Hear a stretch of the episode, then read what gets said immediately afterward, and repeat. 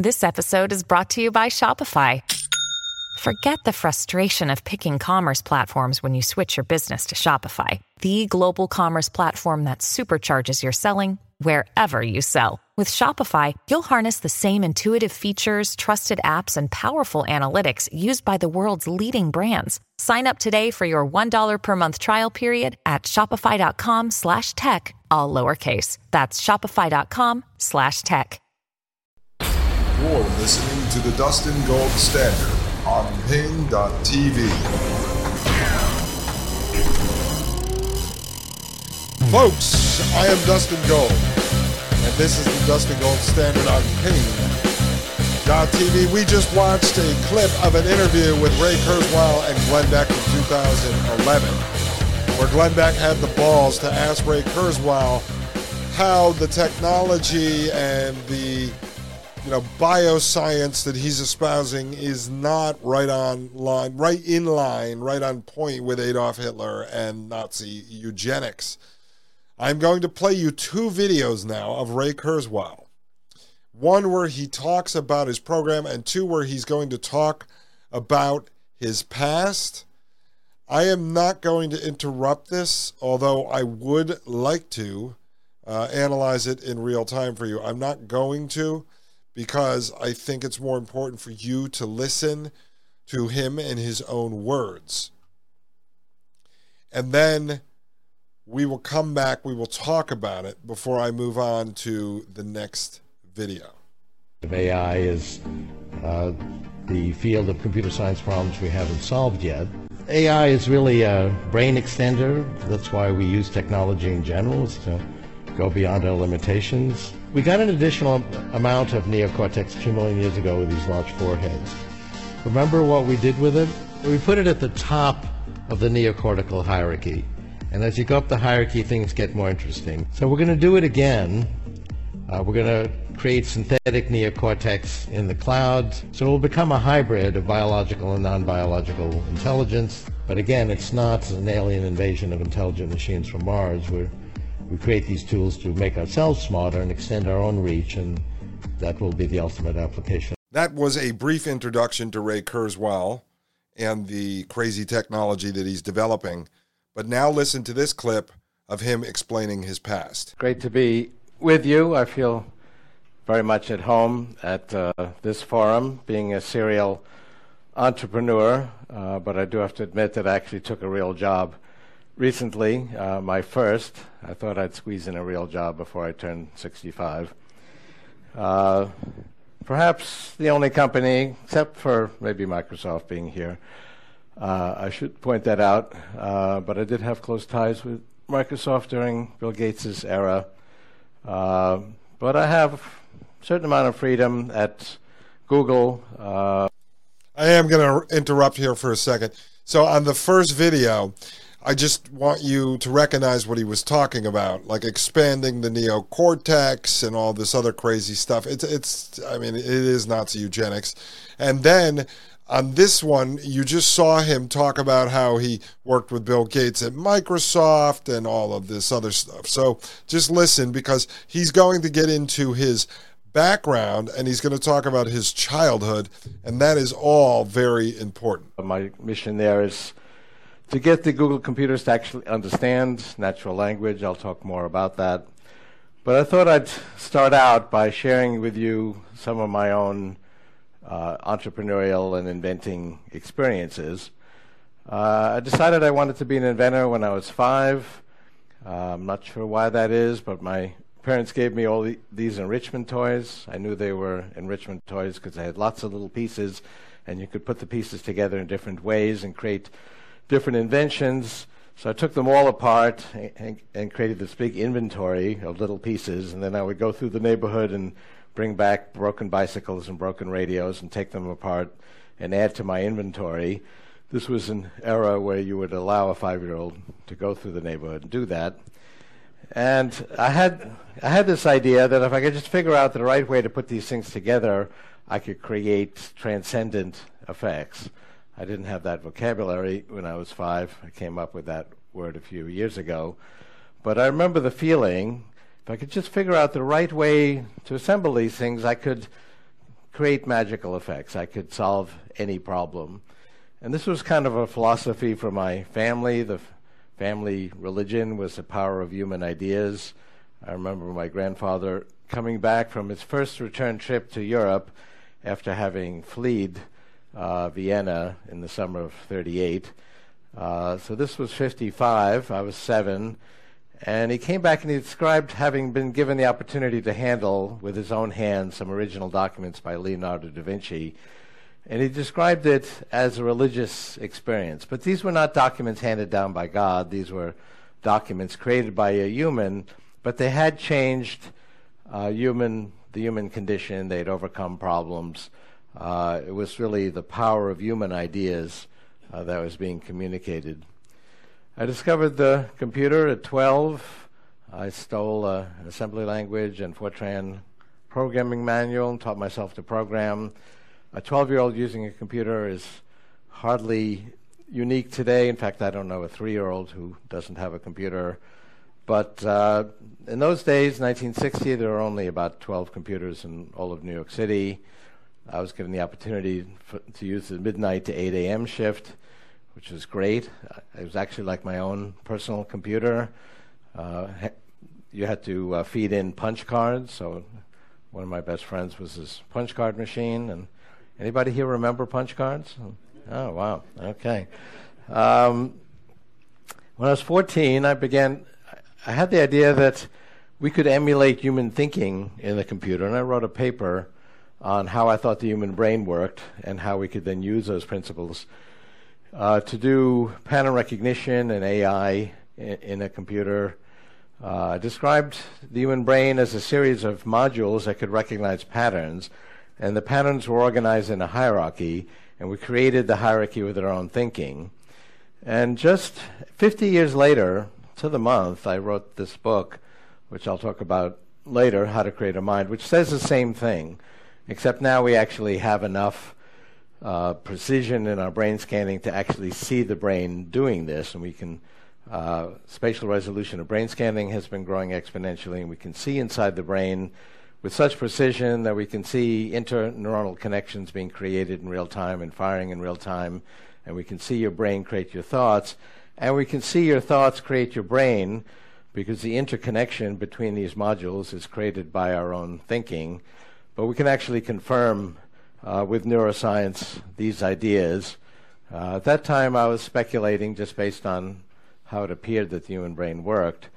Uh, wrote a program that, based on these pattern recognition principles, I could find patterns in music uh, and then write original music in the same style. So I would feed in Mozart or Chopin, then I would write original music that sounded like it was a student of Chopin or, or Mozart. And uh, that's how I got to meet President Johnson. I submitted that to the Westinghouse Science Talent Search and was one of the winners of that. And that was kind of the beginning of my career with artificial intelligence. Okay, folks. Let's just break this down for a second. Do you see what I saw? Do you see how he just talked about how he has been working on artificial intelligence, mapping the brain, extension of the, the neocortex, and such. He's been working on this stuff his entire life since he was a kid. So he's not a prophet when he's predicting the very things that he's working on. And I'm not going to harp on that any longer because right now we're at the point where we've proven it in his own words. We've proven it. He is not a prophet. He's a mad scientist and he's crazy. And shortly, we're going to get into what drives him, why he's really doing this, why he wants to biohack humanity, put nanobots inside your body so that it fights disease, supposedly, and connect your brain to an AI hive mind through a cloud based neocortex, and then eventually upload his consciousness into the metaverse in which he will become immortal I'm not kidding. This is real. This man is the head of engineering at Google. He's real. He has power. He has influence. He is actually shaping society. He is actually disrupting humanity. You talk about disruptors in the technological industry, in the telecom industry, people that come in and completely change the way we do the phone system or the way television worked. He is coming in and disrupting humanity, and they call him the Thomas Edison of our time. Right now, I am going to take a quick break. And when I come back, we are going to jump over quickly to take a look at Yuval Noah Harari, the other prophet. This one being the prophet of the fourth industrial revolution, the prophet of the World Economic Forum. He is a professor highly influential, has the ear of heads of state, is the right hand man to Klaus Schwab, who for some reason and somehow has an iron grip on heads of state, CEOs, union leaders, trade association bosses, and everything. Yuval Harari is one of the creepiest people I've ever seen. This guy comes across as like the Woody Allen of the technocracy. Yuval Harari is is like a Harry Potter character. It's insane, and we're going to show you Yuval Harari before we jump back in to Ray Kurzweil because I need you to see that these are two of the most dangerous thinkers alive today. Ladies and gentlemen, I am Dustin Gold, and this is the Dustin Gold Standard on Paine.tv. You're listening to the Dustin Gold Standard on Paine.tv. Join the discussion at Paine.tv slash gold. You're listening to the Dustin Gold Standard on Paine.tv. Ladies and gentlemen, I am Dustin Gold, and we are back. We are back.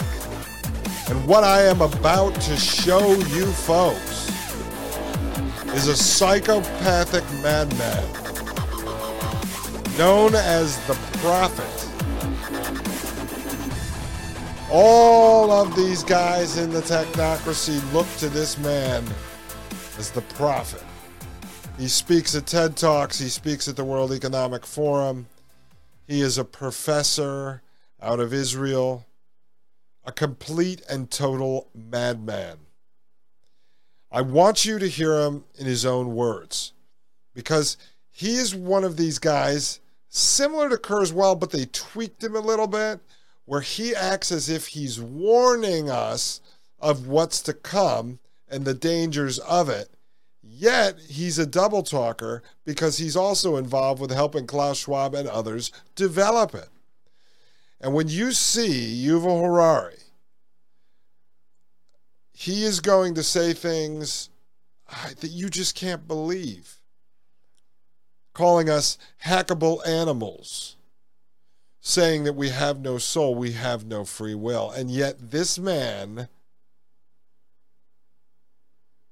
is a prophet. They call him a prophet. Let's listen to these three clips, and then we will come back and discuss them. We are probably one of the last generations of Homo sapiens. Within a century or two, Earth will be dominated by entities that are more different from us than we are different from Neanderthals or from chimpanzees. Because in the coming generations, we will learn how to engineer bodies and brains and minds. These will be the main products of the economy, of the 21st century economy, not textiles and vehicles and weapons. Hacking and pirating humanity, genetically modifying human beings. That will be the future economy. You heard it yourself from Yuval Harari. Now, let's continue. This will be decided by the people who own the data. Those who control the data control the future not just of humanity, but the future of life itself. Because today, data is the most important asset in the world. In ancient times, land was the most important asset. And if too much land became concentrated in too few hands, humanity split into aristocrats and commoners. Then, in the modern age, in the last two centuries, machinery replaced land as the most important asset.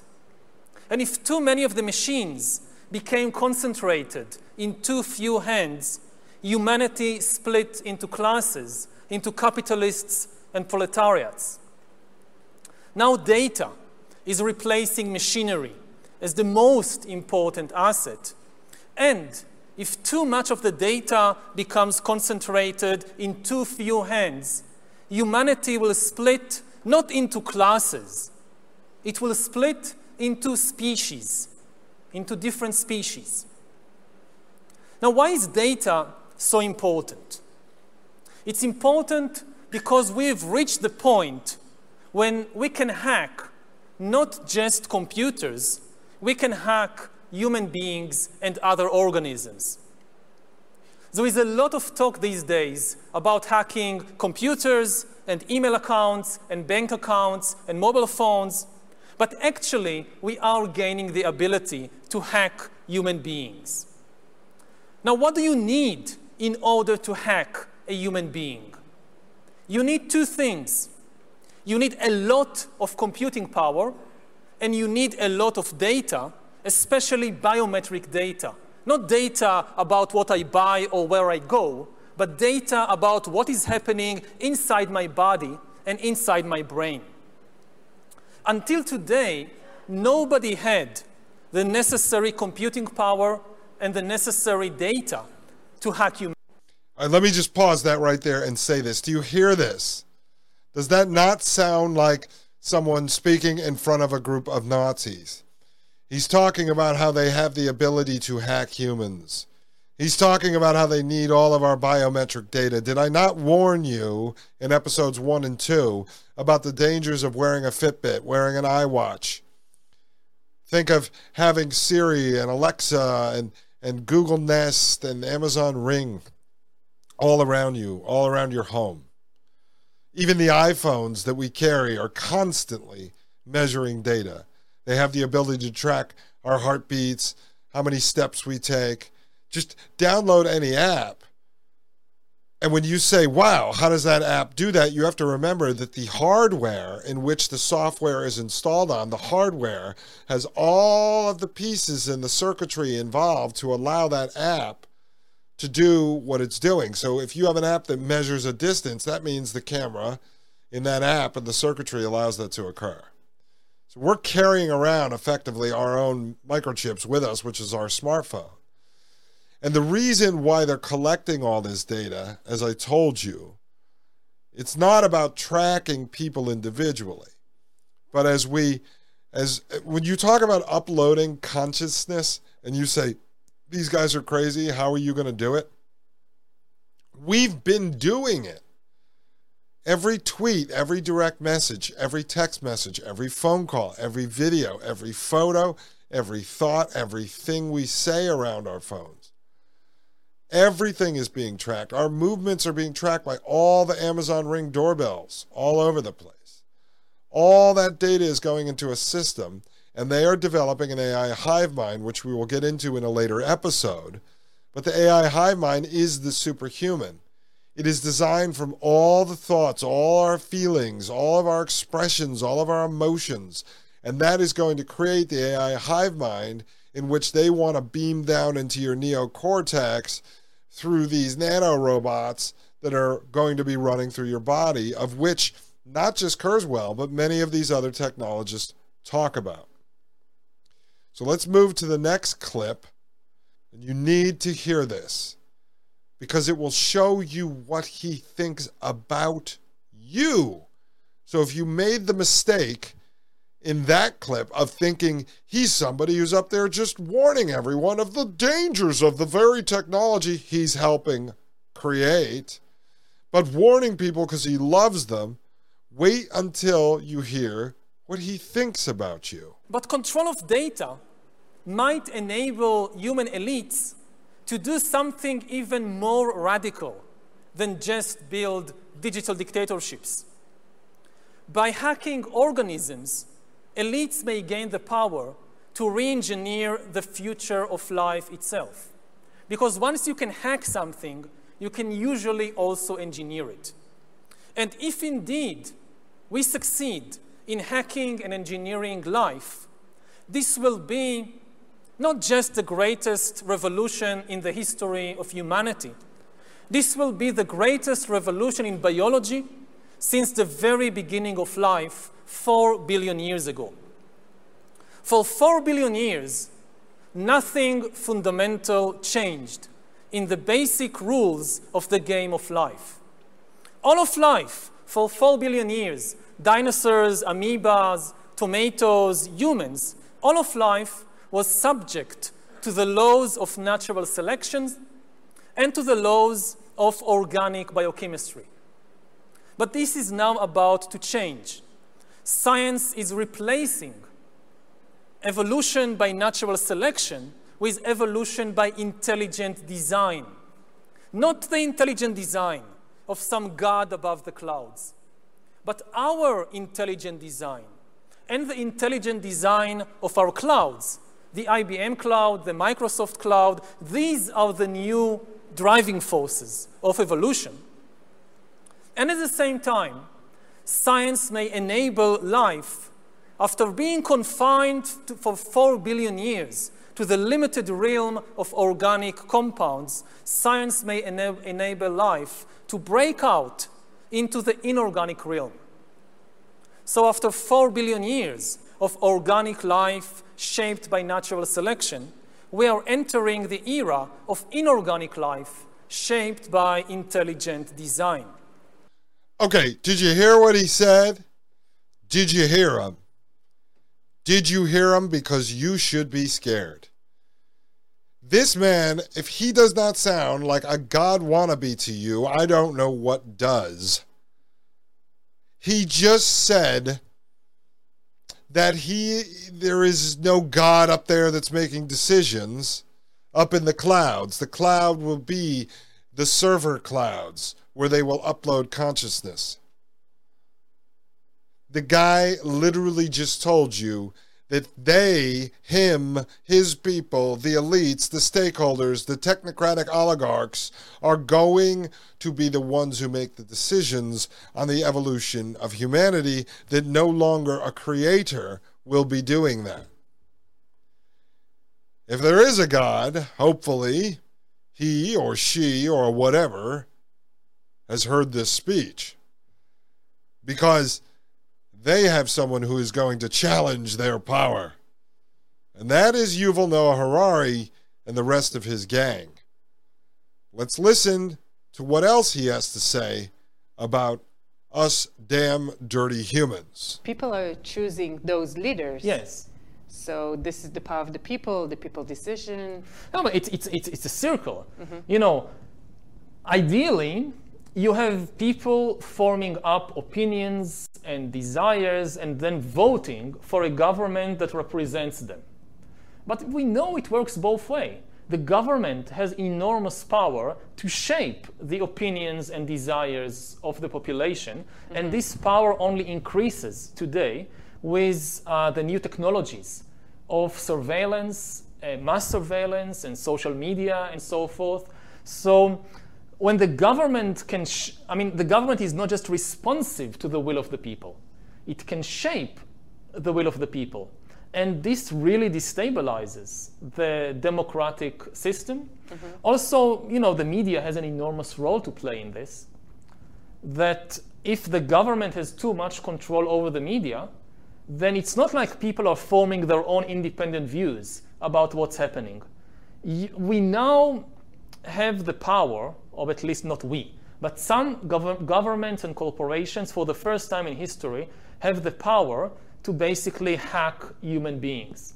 There is a lot of talk about hacking computers, hacking smartphones, hacking bank accounts, but the big story of our era is the ability to hack human beings. And by this I mean that if you have enough data and you have enough computing power, you can understand people better than they understand themselves, mm-hmm. and then you can manipulate them in ways which were previously impossible. Mm-hmm. And in such a situation, the old democratic system stopped functioning. We need to reinvent democracy for this new era in which humans are now hackable animals. You know, the, the whole idea that humans have, you know, this, they, they have this soul or spirit and they have free will and nobody knows what's happening inside me. So whatever I choose, whether in the election or whether in the supermarket, this is my free will, that's over. We need to come to terms with the fact that, no matter again, it, this is where philosophy meets computer science and biology. Uh, no matter what you think ultimately is the truth of the universe, you have to realize that practically today we have the technology to hack human beings on a massive scale. And this means you need, we need to reinvent democracy we need, we need to reinvent the market. Again, the whole idea of the customer is always right. We just do whatever the customers want. Yes, but you can now hack the customers. You can manipulate the customers to, to want what you tell them to want. So this whole idea that corporations just serve the needs of the customers, this is, this is over. You can't hide behind this explanation anymore. You have no soul. You have no free will. You have no ability to make decisions for yourself, says Yuval Noah Harari. Did you hear him? Did you hear what he said? This all has to be governed. A new system has to be created.